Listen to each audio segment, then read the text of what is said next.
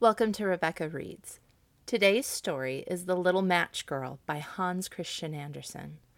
This is a little bit of a sad story, but it takes place on New Year's Eve. I always liked reading this story around Christmas when I was a kid. It's sad, but it helps us remember to be kind to people all the year round. The Little Match Girl was published in 1845. It has been adapted into so many different things anime, comics, films, games, stories, songs, TV shows, and even an amusement park ride. Hans Christian Andersen had a knack of writing stories that people love. While learning a little more about him, I discovered that he went to England in 1847 and, while there, he met Charles Dickens, the author of the story I read last week. They respected each other and had a lot in common. They both wrote stories about the poor who suffered during the Industrial Revolution. This was a time where so much had changed, in that machines did so much of the work, and there were factories producing so many goods and things for people. But the poor who worked in these factories had it really hard. They barely made any money, and there was very little help for them to turn to. So many people suffered. Both Charles Dickens in England and Hans Christian Andersen in Denmark were just two people trying to help others see the plight of the poor and convince them to have some compassion towards their fellow men. That's one reason why Hans Christian Andersen wrote The Little Match Girl. Don't forget to stay after the story for this week's poem. And now for The Little Match Girl. It was dreadfully cold. It was snowing fast and was almost dark as evening came on the last evening of the year. In the cold and the darkness, there went along the street a poor little girl, bareheaded and with naked feet. When she left home, she had slippers on, it is true, but they were much too large for her feet, slippers that her mother had used until then, and the poor little girl lost them in running across the street when two carriages were passing terribly fast. When she looked for them, one was not to be found, and a boy seized the other and ran away with it, saying he would use it for a cradle some day when he had children of his own. So on the little girl went with her bare feet, that were red and blue with cold. In an old apron that she wore were bundles of matches, and she carried a bundle also in her hand. No one had bought so much as a bunch all the long day, and no one had given her even a penny. Poor little girl!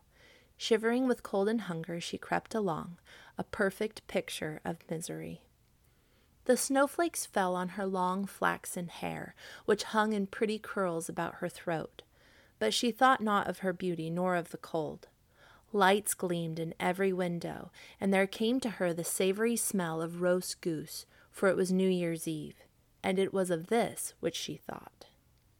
In a corner formed by two houses, one of which projected beyond the other, she sat cowering down. She had drawn under her little feet, but still she grew colder and colder. Yet she dared not go home, for she had sold no matches and could not bring a penny of money. Her father would certainly beat her, and besides, it was cold enough at home, for they had only the house roof above them, and, though the largest holes had been stopped with straw and rags, there were left many through which the cold wind whistled. And now her little hands were nearly frozen with cold. Alas, a single match might do her good if she might only draw it from the bundle, rub it against the wall, and warm her fingers by it. So at last she drew one out. Which how it blazed and burned. It gave out a warm, bright flame like a little candle as she held her hands over it. A wonderful little light it was. It really seemed to the little girl as if she sat before a great iron stove with polished brass feet and brass shovel and tongs. So blessedly it burned that the little maiden stretched out her feet to warm them also. How comfortable she was! But lo, the flame went out, the stove vanished, and nothing remained but the little burned match in her hand. She rubbed another match against the wall. It burned brightly, and where the light fell upon the wall, it became transparent like a veil, so that she could see through it into the room. A snow white cloth was spread upon the table, on which was a beautiful china dinner service, while a roast goose, stuffed with apples and prunes, steamed famously and sent forth a most savory smell. And what was more delightful still and wonderful, the goose jumped from the dish, with knife and fork still in its breast, and waddled along the floor straight to the little girl. But the match went out then, and nothing was left to her but the thick, damp wall.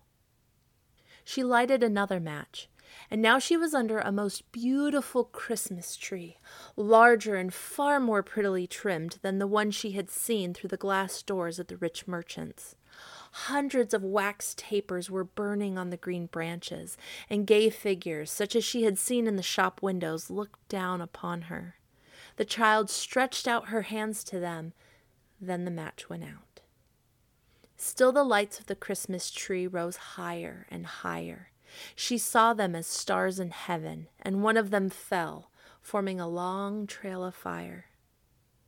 Now someone is dying, murmured the child softly for her grandmother, the only person who had loved her and who was now dead, had told her that whenever a star falls, a soul mounts up to God. She struck yet another match against the wall, and again it was light, and in the brightness there appeared before her her dear old grandmother, bright and radiant, yet sweet and mild and happy as she had never looked on earth. Oh, grandmother, cried the child, Take me with you. I know you will go away when the match burns out. You too will vanish like the warm stove, the splendid New Year's feast, the beautiful Christmas tree. And lest her grandmother should disappear, she rubbed the whole bundle of matches against the wall. And the matches burned with such a brilliant light that it became brighter than noonday. Her grandmother had never looked so grand and beautiful she took the little girl in her arms, and both flew together, joyously and gloriously, mounting higher and higher, far above the earth. And for them there was neither hunger, nor cold, nor care. They were with God. But in the corner, at the dawn of day, sat the poor girl, leaning against the wall, with red cheeks and smiling mouth, frozen to death on the last evening of the old year. Stiff and cold she sat, with the matches, one bundle of which was burned. She wanted to warm herself, poor little thing, people said.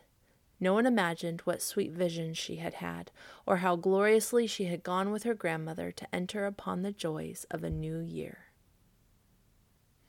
Thank you for listening to The Little Match Girl. What was so sad about this story? Was the girl sad when she died? Do you know what hope is? Did the little girl have hope? If this story is so sad, why do so many people like it? What is something we can learn from this story?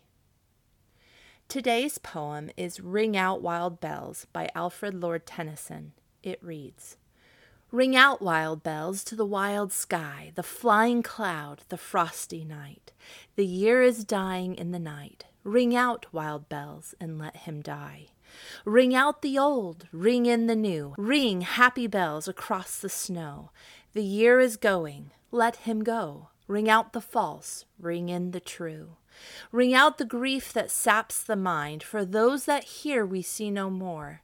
Ring out the feud of rich and poor, ring in redress to all mankind ring out a slowly dying cause and ancient forms of party strife, ring in the nobler modes of life with sweeter manners, purer laws. Ring out the want, the care, the sin, the faithless coldness of the times. Ring out, ring out my mournful rhymes, but ring the fuller minstrel in. Ring out false pride and place and blood, the civic slander and the spite. Ring in the love of truth and right, ring in the common love of good. Ring out old shapes of foul disease, ring out the narrowing lust of gold, ring out the thousand wars of old, ring in the thousand years of peace. Ring in the valiant men and free, the larger heart, the kindlier hand, ring out the darkness of the land, ring in the Christ that is to be. That is another episode of Rebecca Reads. The next time we are all together, it will be a brand new year. How many books did you read this past year? Do you think you can read more next year? I think you can. Do you need something to read? Go visit your local library. They are one of my favorite places to visit. You can find so many wonderful things to read and explore there. Make sure you keep tuning in every week to this podcast because I have some fun things coming up for us to do together. If you enjoy this podcast, please tell your friends about it. They'll want to be a part of what's coming up as well. Have a wonderful new year. Keep reading and join me next week for another episode of Rebecca Reads.